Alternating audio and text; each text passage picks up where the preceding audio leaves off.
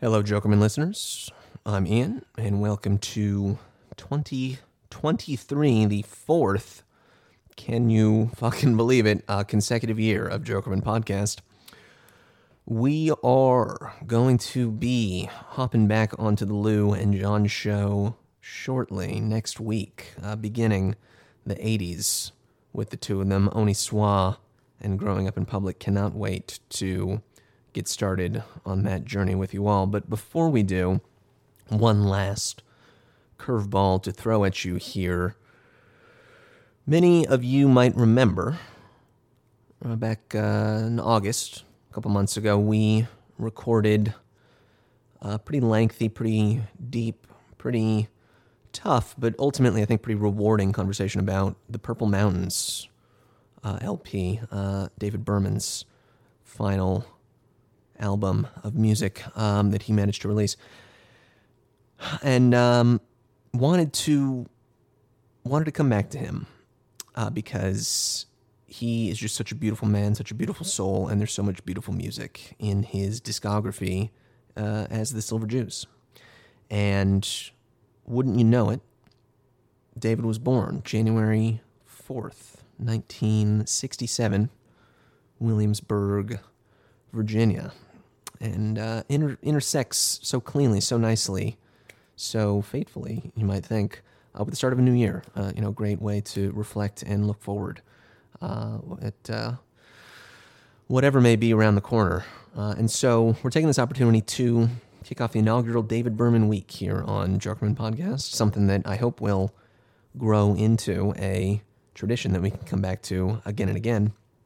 And we're starting it off with, well, we're starting at the end with Lookout Mountain, Lookout Sea, the 2008 swan song of the Silver Jews, a record that might have been misunderstood at the time of its release, but I think has only grown in stature in the years since. And we were so privileged to be joined by our friend Vish Khanna of Kreative Kontrol. Vish and David actually got to know each other over um, actually uh, quite a few years. Um, you'll you'll hear a little bit more about that shortly. Uh, the way that they sort of linked up and then developed this relationship uh, from a distance, you know, uh, over email mostly, um, but uh, really came back to again and again throughout the years, um, and and formed ultimately just a really beautiful uh, bond between the two of them. And Vish was so kind and generous and warm and forthright, I think, in this conversation with us. Um, it is just as, I think, rewarding and fulfilling and significant of a uh, conversation as the initial Purple Mountains episode was, um, if not, you know, if not more so, uh, with uh, with Vish's added perspective here, was initially going to be just just a one parter, uh, you know, locked up behind the Patreon wall. But it really turned into such a, uh, you know, well, you'll hear it for yourself. It turned into to such a great conversation that we wanted to be able to make some of it uh, audible to the listening public. So that's what we've done here. This is going to be a classic style Jokermen side A, side B episode. We don't even get into the music on side A because there's just so much to say about David and uh, and and his life and what he meant to to Vish and to so many others around the world. But it really was like I said, just a, a, a, beautiful conversation, and we, we cannot thank Vish enough for joining us for this look at a beautiful man and a beautiful record. So, without any further ado, the first episode of 2023, it's Lookout Mountain, Lookout Sea. Strange victory, strange victory,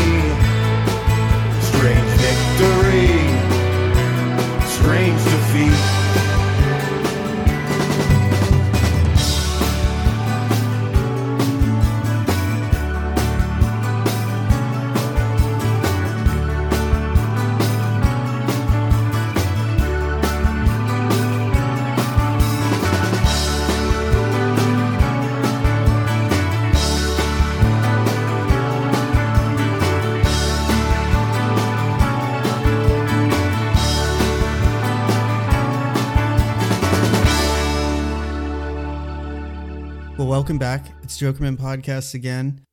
I'm Evan. I'm Ian.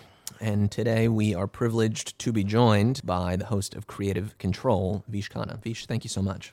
Oh, it's uh, uh, lovely to be here. Thanks for having me. Uh, how are you? Not too bad. I'm dressed like a minion, according to Evan. Uh, according to anyone with two sets of with, with two eyes, with Or one two, eye. Two sets of eyes. If you've got two sets of eyes, you can really home in on that minion Well, stuff. Vish, yeah. you can, as you can see, you can attest to it. we have, uh, you know, you're wearing glasses, uh, so some might say four eyes on, I do on have four eyes. screen, uh, two from here. He's dressed like a minion. What do you want from me? He's, he's wearing yellow and overalls. Is there some occasion that necessitates you dressing like a minion?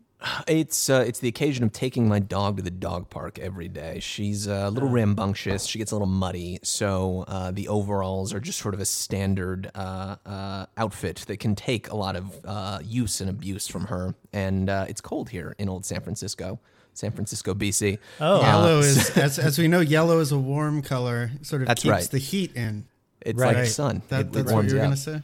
all right, all right. I, I get it. I get it. I, well, you look great. I mean, if I might say, I, I know your colleagues disparaging you, but I think you look sharp. I didn't say anything negative. I'm just sort of pointing out a fact. I guess that's true. I apologize, Evan. You're right. Thank you. It's okay. uh, well, uh, like I said, we are here to uh, continue celebrating uh, uh, one of this generation's really just great artists in general, uh, David Berman. Lookout Mountain, Lookout Sea from 2008, which was a record that you mentioned right off the bat when we were emailing Vish that was like one that you like this you were interested in this you know right away what what is it about this album i think before we even get into specifics that kind of speaks to you Well, I mean, as you both know, I think I had a couple of conversations with David uh, in my lifetime. Uh, the f- I, we did an email interview for Tanglewood Numbers. Uh, then we did a phone call about uh, Lookout Mountain, Lookout Sea, and the Silver Jew documentary. Uh, those two things are very meaningful to me, even to get to. We didn't exchange emails directly, but just to have that connection with him, even remotely, was pretty remarkable for me. And then I went to see Silver Jews uh, at the end of their first tour in Ann Arbor, Michigan. I got to see a show, and so Tanglewood Numbers just. Uh, I don't know. That one resonated with me. It was the first time. And then I met him. I met David outside. We got there early. We drove in from Canada. I met David. That's the first time I met him. My friend uh, Sully suggested uh, we bring our copies of Actual Air. I'm not an autograph person. I don't like autographs. I don't care. I don't. I don't like them. but uh, I brought my book. Uh, yeah, book uh, book signing uh, inscriptions. That's different. That's not like an autograph. That's uh, you made a book. I want you to sign it. I think. sure I think there's a Yeah, distinction. That is I- I different. know what It's you mean. true. It's a little different. I'm just saying. I, I was like, okay, Sully, I'll bring my book. Anyway, David signed it. I said, hey, you know, we had an email exchange. Uh, I, I did an interview via your publicist via email. He's like, oh, yeah, the Canadians, they're my favorite. You're always so kind to me. You're so nice to me.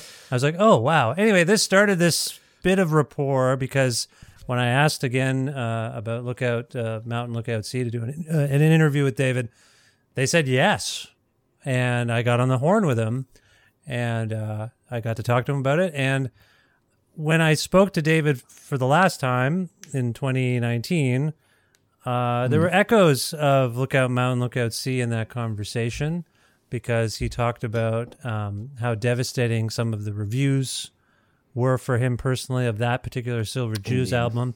Basically, forced him into retirement, is what he was intimating to me. And Right. that made me, that comment made me reevaluate Lookout Mountain, Lookout Sea, because I will be honest with you. I have a sense memory of th- being very excited about Tanglewood numbers, being a bit more mystified by Lookout Mountain, Lookout Sea. It seemed it seemed lighter. I, I didn't. It was like it seemed like less uh, serious, and which is fine. David has a lot of levity in his work and, and whatnot. But I remember liking it, but uh, but not being surprised that maybe it was the end for some reason. He even intimates that in our conversation in 2008 that he, he doesn't see if the people he's playing with will still be the band and, and whatnot. Uh, it, it come uh, at the end of that tour cycle he was on. Anyway, I when he made those comments about people uh, underappreciating it to me in 2019, I was like, you know what? I'm going to re-listen to this record. So I popped the compact disc in the minivan, or at the time it was a 2005 Toyota Matrix. But we, uh, my family and I, took a road trip to the Maritimes in the summer of 2019, um, I got back the weekend before David uh, took his life, and uh, I was at a music festival. My parent, my my family, and I rather rented a minivan, and I brought some CDs, and I also was able to hook up my phone uh, to the CD to the car. It was fancy for me at the time, and we we listened to Lookout Mountain, Lookout Sea a lot. My kids really liked it; they really enjoyed it Sure. and uh, that gave me a renewed appreciation for it. David's comments about it made me want to revisit it, and then I got all in, and then I came to the weird conclusion that it might be the best one. I, I just I 180'd myself, and uh, in this exercise, you asked me to be on for this one. I dug in, and I'm like, man, it's fucking brilliant! Like it's so good, and it was so So so, unappreciated at the time. And uh, anyway, that's a long way of saying it's been a saga for me with this record. I, Sure. I may have fallen into that.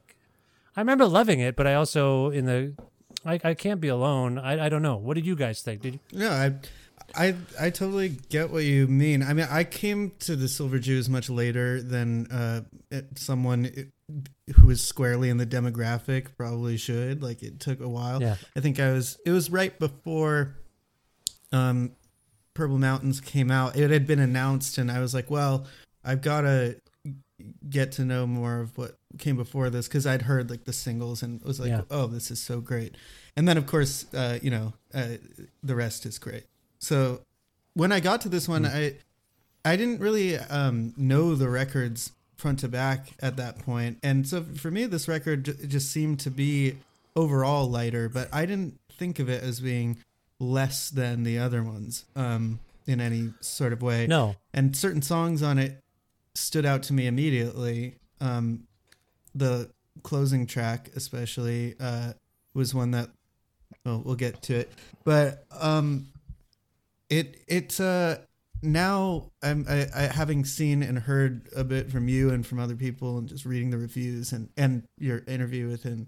Um, I, I kind of see it in a similar way. It's it reminds me of when Bob Dylan talks about "Shot of Love," which is this record that he loved. Apparently, it was like very fun Yeah. for him to do, and Yeah. it always bummed him out. Uh, whenever it comes up, it's like uh, uh, it, Dylan seems actually just saddened by the fact that nobody really gave it the time of day. And when you actually listen to it, it's like kind of a record where he that finds him feeling really uh, energized and having fun uh, and and spontaneous and um, sometimes it's those moments with with an artist who has such monumental uh, um, cathartic peaks in their catalog Yeah. that like these other moments seem minor but um it's really i think we're coming to realize more and more whether it's dylan or anyone else when an artist of that caliber is able to feel free enough to do something light it's a major thing it's a big deal It's interesting that you invoke Dylan because they're. I, I know people draw these parallels just because they're great songwriters, but it's interesting because you were talking about Starlight Walker, which has a lot of fun in it, a, a lot of jokes, a little frivolity. Dylan too started with you know giggling on record constantly, Right, right. you know, and then and then kind of through the gravitas that was foisted upon him and David, I think, went stoic a little bit. So you had more stoicism. There was some humor if you were looking for it and listening close, but they were kind of, I don't know, believing the kind of serious hype about themselves a little bit. I don't know about this about David, but that's my Dylan read is that he was serious. Sure. And by the late 60s, he was ready to have some more fun. Certainly the the stuff with the band and Big Pink like that was fun. And he's like, "Oh yeah, this is why I did this. It's fucking fun. Right. I don't have to be this serious Mm-hmm. guy." And I think David probably endured that as well. Like in preparation for this, I thought I should re-listen to Tanglewood Numbers, and that was interesting in itself. Just how wild that record sounded at the time. I was just sense memory taken right back to first putting it on and being like, "This is kind of off kilter. This is a bit wild Totally. for a, s- for a Jews record." Especially coming after I- Bright Flight, which is, you know, just Oh, a yeah. Yeah. beautiful, gentle, just like country album, basically. some of the darkest songs also are on that uh that record um Well, this is the the record that uh, Tanglewood is the record that where we learned, uh, but in the press cycle we learned that David had tried to take his own life. Right. and was bec- uh, a drug addict and all these things, things that I don't think we knew. But I, I, Before that? I Hadn't suppose had I meant explicitly labeled. I meant on Yeah. on uh, Bright Flight seems to be is the Oh, the oh, dark sorry. is the one that really for me it seems to have these moments where he's really close to uh, some bad feelings and then uh it, that makes that tracks you know th- that he during that time was probably going through it um the Yeah. record previous. But then you have Tanglewood numbers which yeah as you said it's like it almost it feels like a fall record kind of. We've been talking about the fall a bit on the show Yes. too. And it has um, something of that uh, sort of uh, ramshackle, like seat of his pants playfulness, um, which you know finds him like really seeming really um, excitable, uh, like with K hole and animal shapes and all that. Yeah, but he sounds a little burnt out too. Yeah, he's some- not in a good place in Tanglewood I numbers. don't, I don't know that he is. Yeah, and I th- I didn't pick up on that at the time Mm. as much as I should have. Like, um, there's the humor there, and there's some really funny stuff, but it's also uh, interesting just to hear his his his speaking voice is so nasally, and his singing voice tends to be so deep. And Tanglewood, I was listening today, and I'm like, this is closer to that nasally s- speaking voice, which I don't know. Sometimes it doesn't sound quite as strong Sure. when he's singing deeper, and so I, I that was my perspective on Tanglewood as I was listening to it today, and I'm sure we're going to get to the revelation that is Cassie Berman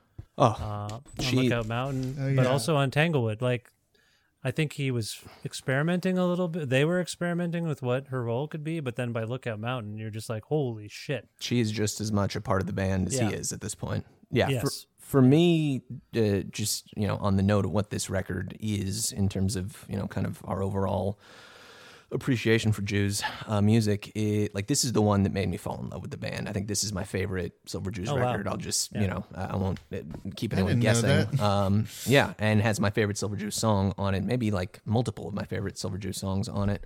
Um, and uh, you know, I like I had always tried to start with American Water, you know, because that was, and I came to it later, like Evan did, obviously as well.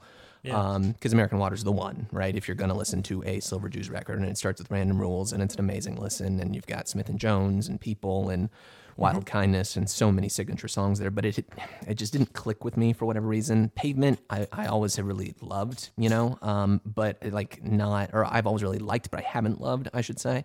I see. Um, and that record sounds really pavementy. It's it's the maybe the most Malcolmissy record in the catalog. Which is to say, it's copying the fall indirectly. A little callback to your own uh, show there about the, the fall you've been focusing on so much. Yeah. yeah, Yeah. yeah, It just it just came up that you know the pa- pavement gets sla- slammed with the Marky Smith uh, copycat brand a lot. By Marquis Smith himself. Yeah, he says that they copied him. He w- Yeah. relentlessly says that. So he said that about everyone. He thinks everyone copied them. yeah. I think. But Pavement were definitely in his crosshairs. It is uh, like Starlight Walker, uh, a record where Malkmus's voice is the most prominent. Um, so I hear where you're coming from. yeah. Um, you know, it's interesting to talk to uh, two dudes uh, who are presumably younger than me. I listened to the Silver Jews in chronological order. Uh, I stumbled upon the Silver Jews because I th- I, I I questioned this origin story a little bit because there's two things that could have happened. I know for sure I was rifling through the pavement section at a record store in Kitchener Waterloo, Ontario, in Canada, called Encore Records, and Mark Logan and the people working there would do a thing where the pavement section would include any side projects. The Sure. Sonic Youth section would include Free Kitten and whatever else. And so if you didn't, it was just R I Y L, I guess. so that's where I first picked up uh, CD copies of Starlight Walker and the Arizona record Wow. bec- because I was like, Silver Jews, what is this? Now, the origin story confusion is there was also a really great fanzine based in Kitchener called Filler. And one of the first issues of it, if not the first issue, has Ian MacKaye on the cover, interview with Drive Like Jehu, interview with Berman, interview with, I think, Gerard Cosloy. Like, just bonkers, like, for a small Wow. zine. Wow. Like, Murderer's Row. yeah, really well done. I'm missing someone too. I think maybe, probably Will Oldham's in there too. I don't remember, but it was bonkers. Anyway, it was just floating in the air, but certainly seeing it in the pavement section. When you pick out, pick up Starlight Walker on the back, there's Steven, there's Steve Bob, and Bob and yeah, David. from yeah. Pavement. So you're like, oh, this is a definite pavement connection. And then I just fell in love with it. and I fell in love with side projects, and I fell in love with the idea that you know it was really cool for these guys that I loved in Pavement to just do whatever they wanted elsewhere. Right. And then I fell in love with David, and uh, and anyway, so I have sense memories of every record. Certainly, heartache I was going through, and putting on American Water, and being like, "You hear Random Rules, and you're going through a breakup." Well, that was the first time I heard Sounds it. difficult. It's very. It was. well. I was It in my was- par- my parents' house, home for the holidays, I think, or something. I don't remember exactly what it was, but I remember being home and hearing it, and just being like, "Holy shit!" Uh, you know, I nothing can change the fact that we used to share a bed. Like I was like, ah, f- I was a young kid then too.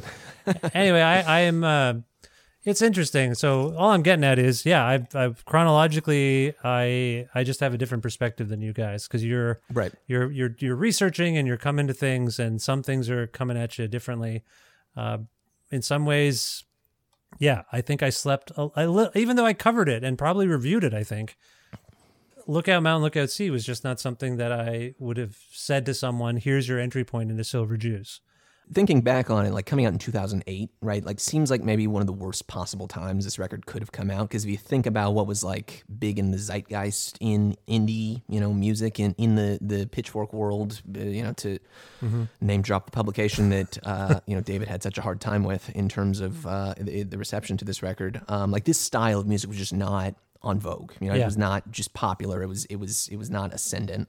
Um, and obviously, you know, there have been a lot of ups and downs uh, since then. And I think when Purple Mountains came out, that actually was like a really great high watermark time for that style of record and that style of art. Um, and uh, and this record, I think, just like based on what was going on, it was swimming upstream. I think when it when it would have come out. i'm out. trying to think of what you're referring to exactly zeitgeist wise what what was going on that i'm forgetting Fleet Foxes, Bon Iver, Oh, right. Animal Collective, going into the chill wave kind of era, Grizzly Bear, you know, it, it just um, you know, this this classic kind of standard classic American songwriting, you know, that David's doing here. And- and- Because this is a record that is just beautiful. It's an easy listen to me. That's the first word that comes to mind. That's not a record, excuse me, not a word that I associate with many other Jews records, really any other Jews records. Um, maybe Yeah. some a little bit on Purple Mountains, but um, you know, this is just such an easy, bright, uh, enjoyable listen if you're just listening sonically. I think, um, and uh, and and that's just you know, I I think we've like I said, we've kind of come back around on that uh, more recently over the last couple of years. But at the time, this was just you know, it it uh, it didn't sound the way that the other stuff that was reigning on the top year end charts, I think, did.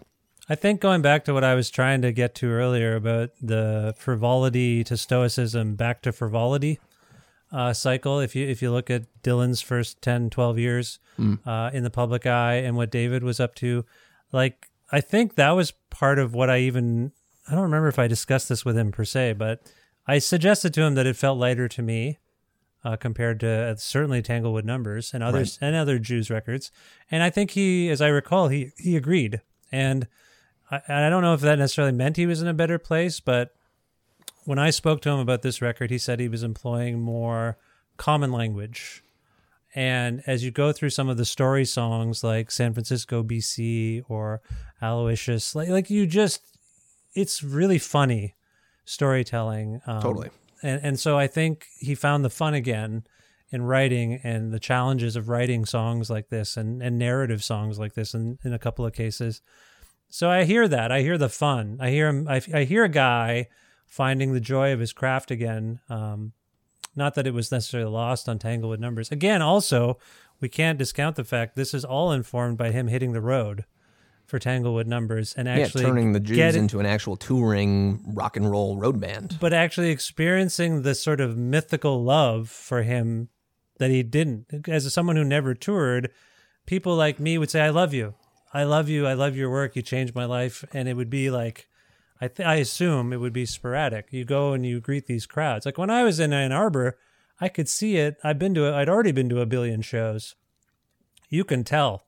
You can tell when someone's like, "I can't believe this. I can't believe these people are here for me," and he felt it. And it, I remember his presence on stage. Like you could see a guy who felt loved, uh, presenting himself. So, and I think that maybe lightened him up for this batch of songwriting a little bit. Like, No yeah, question. what am I doing? Like, well, maybe I can have a little bit of fun. Not to suggest there's not some darkness. Uh, of course, it's David, but um, but it's questioning. It's questioning the darkness uh, a little bit and and prodding it for answers. And uh, anyway, yeah, it's a it's a wonderful record. Sorry, I'm I'm okay. That's enough out of me. Good night, guys. I, I was wrapping up the show. and I didn't mean to do that. No, you, what you did is a great intro to uh, starting up talk of the first song. I think. Yeah, perfect. Uh, perfect segue into uh, the, the start of the record. There is just uh, I, I just on the note of, of what you were talking about before we jump in. The um, uh, I was watching Silver Jew today before Oh, we yeah. hopped on. Yeah.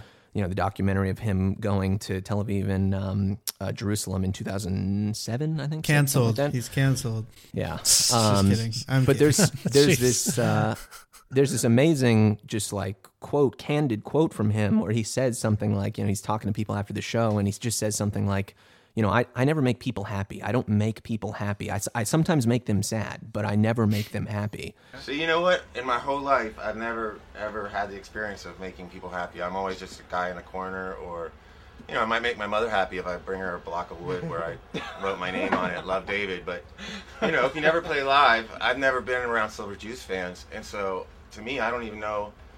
I'm like, you know, I usually I never make people happy. I don't do anything. And I don't make them sad. Sometimes I do actually, but it's great to see that you're excited because I know you mean it. um, and just you know obviously nothing could be further from the truth this music has connected with so many people around the world and has meant so much to so many in so many different circumstances you yourself listening to random rules at your parents house you know going through a breakup in 1998 They all spe- they Um, all all of it speaks to me. Like all of it as soon as I he's one of the few people like every record I I have a vague if not crystal clear then at least a vague sense memory of when it hit me and what it what it inspired me to try to do with music or life like I I it's just one of the great tragedies of my I don't know. I told you guys I went to Sappy Fest uh, or I don't know if I mentioned it by name. I went to this I went with my family in uh, late July. Uh, we headed out to the Maritimes from Ontario, where I was living at the time, where I'm from. And um, when I got part of it was to visit some friends, but there's an annual festival in Sackville, New Brunswick called Sappy Fest. It's amazing. If you ever want to take your show on the road, or if you ever want a road trip from California uh, or wherever you guys, whatever, you should It's go. a little it's a, it's amazing. It's a great festival. It's one of my favorites. And um, anyway, I'm walking around the grounds, and I, I hadn't been there in a few years because my kids were born. I used to go every year, and I, I hadn't been in a while. And people were coming up to me, and they're like, "That interview with David, oh my god." I loved it Yeah. so much. It was so great to hear from him, and the the music sounds amazing. The new music, I'm like, oh, thank you. And this was like, I couldn't go 10, 10 feet. Every couple hours, someone was talking to me about David, and I was on the road, and it's a great regret of my life that I didn't um, write him uh, to tell him this. I meant to do it. The day we got back, he was gone. Like I was unpacking the van, and a friend a friend texted me, coldly, if I might say. David David Berman died. I said, "What?" Um, and it's a huge regret of mine because my thing here and the the way I'm trying to connect all this is there was no amount of love that I think was enough from an objective point of view. Like I didn't know him very well. I didn't know him. Like I we we talked a few times in my life and Sure. we emailed. He was very kind to me um, uh, in the last uh, four or five years of his life when we would correspond, and I can tell you that how that happened if you want in a second because it kind of came out of the blue for me um, that he reached out um, because he. Sorry, let me just quickly say this. Over the years, I, I've had this podcast, Kreative Kontrol, and I've covered David, and I've talked about David to mutual friends. I say, hey, what's going on with David? Will, Dan Bejar, whoever, what's going on? Have you talked to David? What's going on? Bob Nastanovich. And they'll they'll say stuff, and I would ask Drag City peri- periodically, like, hey, you know, David wants to ever talk. Tell him I'm interested. I don't know what if that was it, or David. I think we maybe would all agree was a, a Googler. I, I don't think he was unaware of what was being said about him. He emailed me. He emailed me out of the blue to say, "Hey, I appreciate what you're saying. Uh, that you, that you want to talk to me. I'm not in any shape to to talk right now, but if I ever do an interview, I promise you the first one will be with you." And that's what happened. so that happened around. I think I've I've got this all chronicled somewhere, and I'm riffing with you guys right now. Can you imagine your hero reaches out to you like your Right. reclusive hero reaches out to you? I was on a. I was just. I, I I don't know what I did to deserve that, except that I I think he knew I loved him and I didn't tell him how much he was loved in Sap in Sackville, and I didn't, and I and I planned to. I was like, as soon as I put this shit away and unpack this minivan and return it to the rental car agency, not to tell you all the tasks I had to do, guys. I had a lot of stuff to do, and I was going to send him a note, and I didn't fucking do it. And I don't know if it would have changed a thing. Uh, you know, this is all my own ego. Mourning is a lot of ego. I've discovered. Of like, what could I have done? What could I, Vish, have done to help a guy I barely knew? Sure. who was uh, tr- what, what did he say? What did he tell me he had? Treatment resistant depression, right? Yeah. Anyway, it's really a fucked up part of it. It doesn't mean nothing. I would have sent him that email, and I, I don't know if it would have changed a thing. But I, it was palpable the love for him, and and for and I mean, people were excited for me because they knew how much David meant to me. To, ha- to He meant to you, yeah, right. Yeah. So anyway, I just want to say he was loved. I don't know if we could have done anything more. Those of us who conveyed it to him, came out to shows, wrote about him, what you're doing now. And I didn't get a chance to say this at any point. Um, thank you so much for your Purple Mountains episode. Oh, please. It was really beautiful. Like I was, I was listening to it while I was weeding my garden, and I, uh, and it was a great companion, and uh, and you really hit some great points. And I, that's the most I have listened to Purple Mountain since David died. Mm. I've not been mm. able to listen to that record. Jews, no problem. Somehow, Jews is joyous. I can't Yeah. listen to them. And you guys, as I recall, you talked about that. How everyone's like, "Oh, this is a sad record. You can't he- listen to it." It's uh, you know maybe this has been overblown. I think maybe I'm putting words in your mouth, but you you changed me. a- You guys play little excerpts from the songs, is what I'm saying to the people who haven't heard Right. it. And that's the most I've heard that music since he died because I couldn't do it. As you might imagine, I feel self-consciously linked to that record because David did one of a handful of interviews with me, and I love that record. And David sent it to me. Uh, when did that thing come out? I think I want to say June of 2019, and he sent it to me. Yeah, summer 19. He sent it to me in like November or December of 2018 Right. because uh, Bob, my friend Bob Nastanovich, has uh, has a tendency to say things, and I don't think he's always supposed to say them. so somewhere in the winter, he was like, "New new David project coming out." Now, I remember that. That like he blew up Purple Mountains before it even Yeah. came out, and that he was Well, like starting meant- a rumor or something online. he did, he did. So that prompted me to email David on the one of our large threads of emails, and I said, "David, I what's going on? Is it is it done?" And he said, "Yeah, here it is." Sent me a 45 minute wave file. one like just one track of the It's whole not even Purple cut Mountains into record. tracks. No, just 45 minute wave file and it was beautiful. And dudes, like I mean, what the fuck? Sorry, I I, I don't know what I've done to deserve any of this shit. Well, I do. I think I, it's pretty clear that you understand and appreciate him on a level that is noticeable. And I think that if there's anything we've realized by doing this show, it's that like that's the whole thing. Like I'm I was humbled that even that you or uh, the guys in Woods who like that anybody who was involved or close to him at all appreciated it. We were afraid to do that episode in a way, or I, I was intimidated by doing it because Yeah, we who are we to do it? And i think that the reason why it worked and why the people who told us it was meaningful or good uh, said that was because i think we're all on the same page uh, on, on some level about just um, what it means that there's serious meaning uh, involved here in, in the music and in the in the writing and um, in the person. And I think just by really being serious about that, really caring about that, that's that's doing as most that's that's doing the most it turns out. And it and sometimes that's enough to even like draw the attention of the the artists themselves because somebody can hype them up but not everybody's to really see into what they do Right.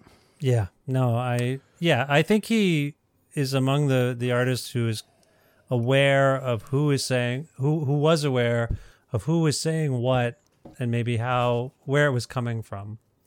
And he would debate people I think anonymously or directly uh I don't know. I he was just a hyper aware and interesting fellow who I got to encounter a few times in my life, and uh, he was incredibly kind to me when my mother was ill, uh, checking in with emails and, and whatnot because it paralleled his own experience with his own mother. And I think because he cared, I don't know. I mean, I, I'm sure you've heard stories about his kindness towards people, and uh, so you know, I don't feel special. I just feel lucky, and uh, and yeah, that's it. I just wanted to say those things briefly to you because uh, I sometimes wonder as I get these emails from people or uh, get told I'm gonna be sent something exciting. Like, what the fuck?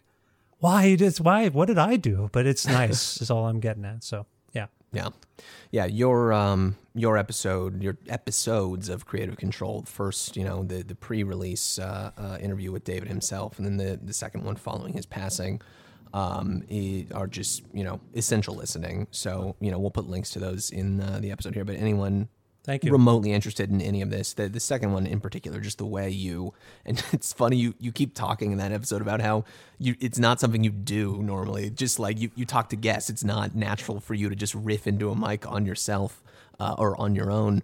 Um, and yet it's you know I think it's one of the most you know uh, uh, interesting and, and emotional kind of listens that I've ever had on, on anything. Just the way you narrate your entire kind of decades long history with David and weave in conversations with Bob and Will Oldham and Dan Bejar and uh, Malkmus. And it, it's, um, yeah, it, extraordinary, extraordinary. I will say thank you. Uh, I I will spare you the self-effacing, uh, self-conscious horseshit Yeah, none of that. because uh, I, yeah, it, it it was all very. I've done a few of those since. Sadly, I've had to, for Norm Macdonald, for my friend Dallas Good of the Sadies. Uh, it, they seem to help people, and I forget that that's what mourning is: is commiserating. And uh, I think I said that a bunch of times in that episode. But um, Yeah. but it was all like happening as I was like, I didn't know I was going to play those clips even. I don't think. I don't remember how. I don't remember. I don't really remember. I just remember going and thinking, well, maybe I'll put some clips in here and there, and then not really vetting them or anything. Anyway, you don't want to hear about this. It was. It was. I'm glad it helped people. It was a nice way to share the uh, the relevant interview about. I mean, I was playing a little bit of that episode that you're talking about, the uh, one where I recall my life with David. Uh, I was playing a bit of it in the kitchen last night just to get to the uh, 2008 interview uh, with Right. David about uh, ostensibly about Lookout Mountain, Lookout Sea. And my wife heard this come on, and she was like, "Oh my God, it's baby you! You're like a little baby." And I was like, first of all, I'm turning this off. Uh, I am embarrassed.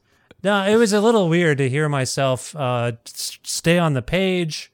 He said a bunch of interesting shit, and I, I think I was also told you have 30 minutes or 40 minutes, whatever I had. Right. And I was And like, it turned into an hour. it, it. I don't know if it did actually. I can't remember. Was it? I don't. I just remember. I just listened to it today. Yeah, it was it was at Was least an hour, Okay. if not longer. First of all, sorry for taking up so much of your time in 2008. No, I, you know you could you could have kept it going for three as far as I was. I concerned. just hear my mistakes. Like he said some really interesting shit that now I'd be like, wait a second, what was that? And I just was like, interesting.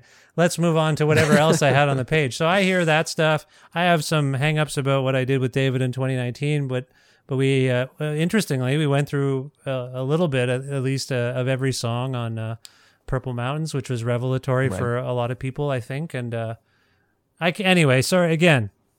Spare you my uh, uh, self-conscious whining, but. Uh, all I will say is I think I could have done some things a bit differently, and uh, that's what happened. And uh, what are you going to do? I, I hope I didn't blow it, but I didn't, it sounds like it resonated with you. You didn't blow it. fair enough. you didn't yeah. blow it. I, It's I'm just. I need to stop this right Canadian here because neuroses. You didn't blow it. Yeah, well, th- th- we're American, and this is an American Sorry about program. that. And on, in the U.S., in this country, we don't uh, we, we we don't self-efface uh, when we have done a great interview with a, uh, on multiple occasions with a great artist. with a great American artist. Sorry, eh? Especially when when he's especially when it, and as an American Jew, I, I, um, I guess I'm the only American Jew here. So um, I'll, Yeah, that's I, fair to say. I can. I'll, I'll tell you. Uh, I literally this this very day, I uh, I my parents have been going through my grandparents' place, uh, and they got uh, there was a mezuzah. I don't know if you know what that is. Mhm. It's a little um, little ornamental thingy that has contains a prayer uh, scroll inside of it, and you put it on your doorways. And I um I I today it was hammered one hammered it in to the door, Wow. um, ver- this very day for just uh, by pure chance. Oh, weird. So um Yeah. uh, it was, it was the first day of Hanukkah last night as well. So, yes, happy um, Hanukkah. Uh, We're in a very just a very Jewish season, really. yes, yes. Aren't they all? Uh, Aren't they all? Uh, I don't know what that means. I, I retract what I just said. I don't know what that means. Uh, point Let's, point uh, being that uh, it's it's w- we couldn't be in a better time, place, or moment to uh, discuss uh, the Silver Jews, and That's um, right. I, I'm sure we wouldn't be we wouldn't be doing this without uh, your uh, having stepped foot uh, into the the podcast realm uh, in, in, in as as it pertains to this band. So I mean, Yeah. here we Yeah. are. Yeah, I, I, I, I think David uh, is someone in my life who gave me a lot of gifts. Uh, that's how I look at it. I think from the records on to these weird interact, like this fact, the weirdness for me of the being able to interact with him, I, I view it all as a blessing, as blessings and gifts. Like I, and I, I think he, um, I believe the Purple Mountains episode is the only audio interview he did. Granted, maybe I think mm-hmm. tapes have come out from I'll- I'll quickly tell you that story is that um, he didn't want it to be a podcast initially. He only wanted it to be print, wanted it to be print. Hmm. And I had encountered something similar in 2008 where we recorded, as you can hear. Ian, you listened to it, right? Is that what happened? yeah, your whole hour long uh, radio interview. It's an hour long, sure. I think I thought it was shorter, but I, I feel anyway. I uh, said, "Hey, uh, this is for a print piece for a magazine in Canada, but can we double purpose it for the radio? Which means can we pretend we're on the radio?" And they said, "Sure." right. And I'm not telling tales out of school. I think I mentioned this in the remembrance episode. We did it. It felt it was basically what you heard. It felt good. Got a message from his publicist saying, David would like you not to run the radio interview. I said, Oh, why not? And they were like, Well, he, I don't know. He just said he didn't want it done. And I said, Well, I can send him a version of it to vet. How about that? And I didn't hear anything for a few hours. Then the publicist wrote back, David is okay with you using it for the radio interview. I was like, oh, uh, okay. Sim, flat, you know, so fa- fast forward to 2019, I hear tell he doesn't want the audio uh, to be used for a podcast. Uh, I, I shoot back, and I this at this point I'm going through uh, representatives. I'm not writing David directly about any of this Right. following the protocol. And I say, uh, I say, uh, well, what what if I uh, we do it this way, and then I edit it together, and I send you guys the uh, him in particular the audio to listen to, and then he can decide whether it goes out. And then uh, I did that. I uh, we did the interview as you heard, uh, the 2019 one. I edited it thoroughly. I took out all the stammering, the ums and the ahs, and I any resetting of sentences. I cleaned the motherfucker up. And then uh, I send, I says uh, to David, David, I finished the edit of the audio, uh, uh, uh, and then I'll turn it into a, a print article later. But I haven't done that part yet. Do you want to hear it? And he write, writes back, uh, uh, "Can you send me a transcript?" I said, "No, I'm not gonna. I haven't done that yet. I'm not gonna transcribe the whole thing because at this point I'm a seasoned journalist, and I know you don't have to do that. As a kid, I would have transcribed every goddamn word of the 60 minutes." But now I'm like, no, I'll just transcribe. It's like a 500 word piece, so I'm not going to go nuts. I don't. I'm not going to ever transcribe the whole thing. I'm not. I can send you what I use. And he just said he wrote back, and all he said was, "It's fine. Go for it. Just hmm. use it." Now, at the time, I took that as a nice vote of confidence. In retrospect, I think perhaps he had uh, resigned himself to whatever people did with his stuff. So I'm I'm conflicted about that aspect of things. I'm just being candid with you about this, Sure. uh, and sorry to dwell so much on the personal, but um, no, that is exactly you know we're we, Yeah. Yeah, we don't have to talk about this record song by song. If you like, honestly, No, no, we this can. episode doesn't.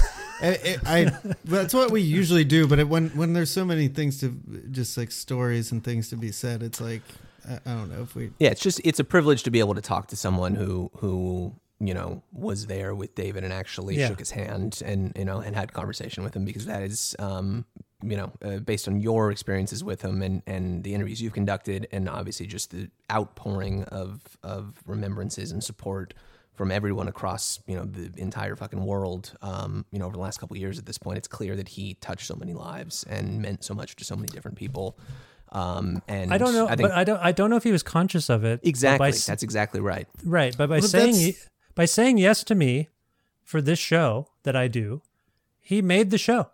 Yeah. Like it's it's another gift. Like I get people like Kevin Morby and all sorts of people. Like I heard about your show because of David. I, I can't even. I, I'm just naming one person, uh, and and it, it happens all the time.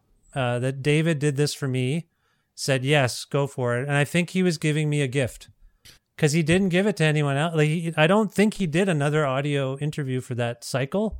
Right. He did, and he only did what did he do? The Washington Post, The Ringer, a couple of bigger things. Well, that's a that's like And a me. vote of confidence toward you is Yeah. that you know he just Yeah. knows that you are going to handle it. I I would err on the side of him probably having some faith that you are not the person who's going to fuck him over and No. changes up uh, his words and whatever. And um which I think is part of the benefit of the way that you know you do your show, you conduct yourself, and just like the your your approach to journalism, um, eh, which is that you know David could just trust you, you individually as a human being, right? It, it- you you're not a representative of a fucking you know multinational. Uh, uh, corporation that owns a music publication. You're not a reporter at a newspaper who has to answer to editors and bosses and stuff. It's just it's you and he has this trust and this relationship with you um, uh, that has been built you know there's no way to there's no way to, to manufacture that or, or get to that even with you know 15 20 minutes of snappy uh, icebreakers at the beginning of an interview like it, it just it literally takes time to construct you know days weeks months y- hours turn the days into months into years You're to quote quoting the himself. songs now. Yeah, that's right. Yeah. exactly yeah well let, on that note let's uh let's I fucking really let's want, talk about I want to talk about this Yes. this record because I, I uh, that's really as if if God forbid somebody who was listening to this who just didn't even know who David Berman is. Sorry, but like uh, the reason why three uh, guys would talk about uh, have this much lead up is because um, very good artist that we're talking about here, uh, and um, so here we go. let's go Strange victory. Strange victory. Victory. Strange defeat.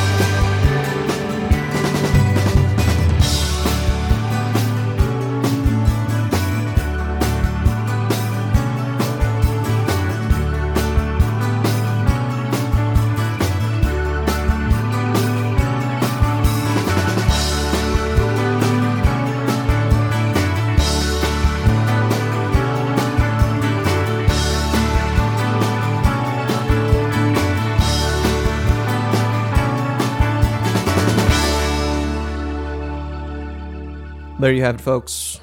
I want to thank Vish again for joining us for such a heartfelt, heart on sleeve conversation about his life, his relationship with a man that meant so much to so many, but unfortunately might not have known himself how deep those feelings went.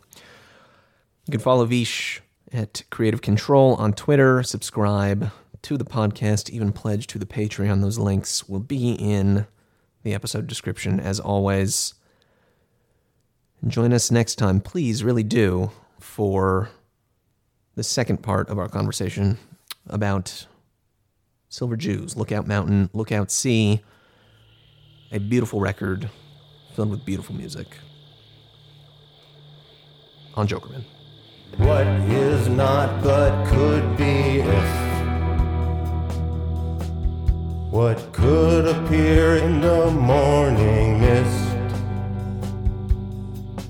with all associated risk. What is not but could be if. What was not but could have been was my obsession way back when. Now I just remember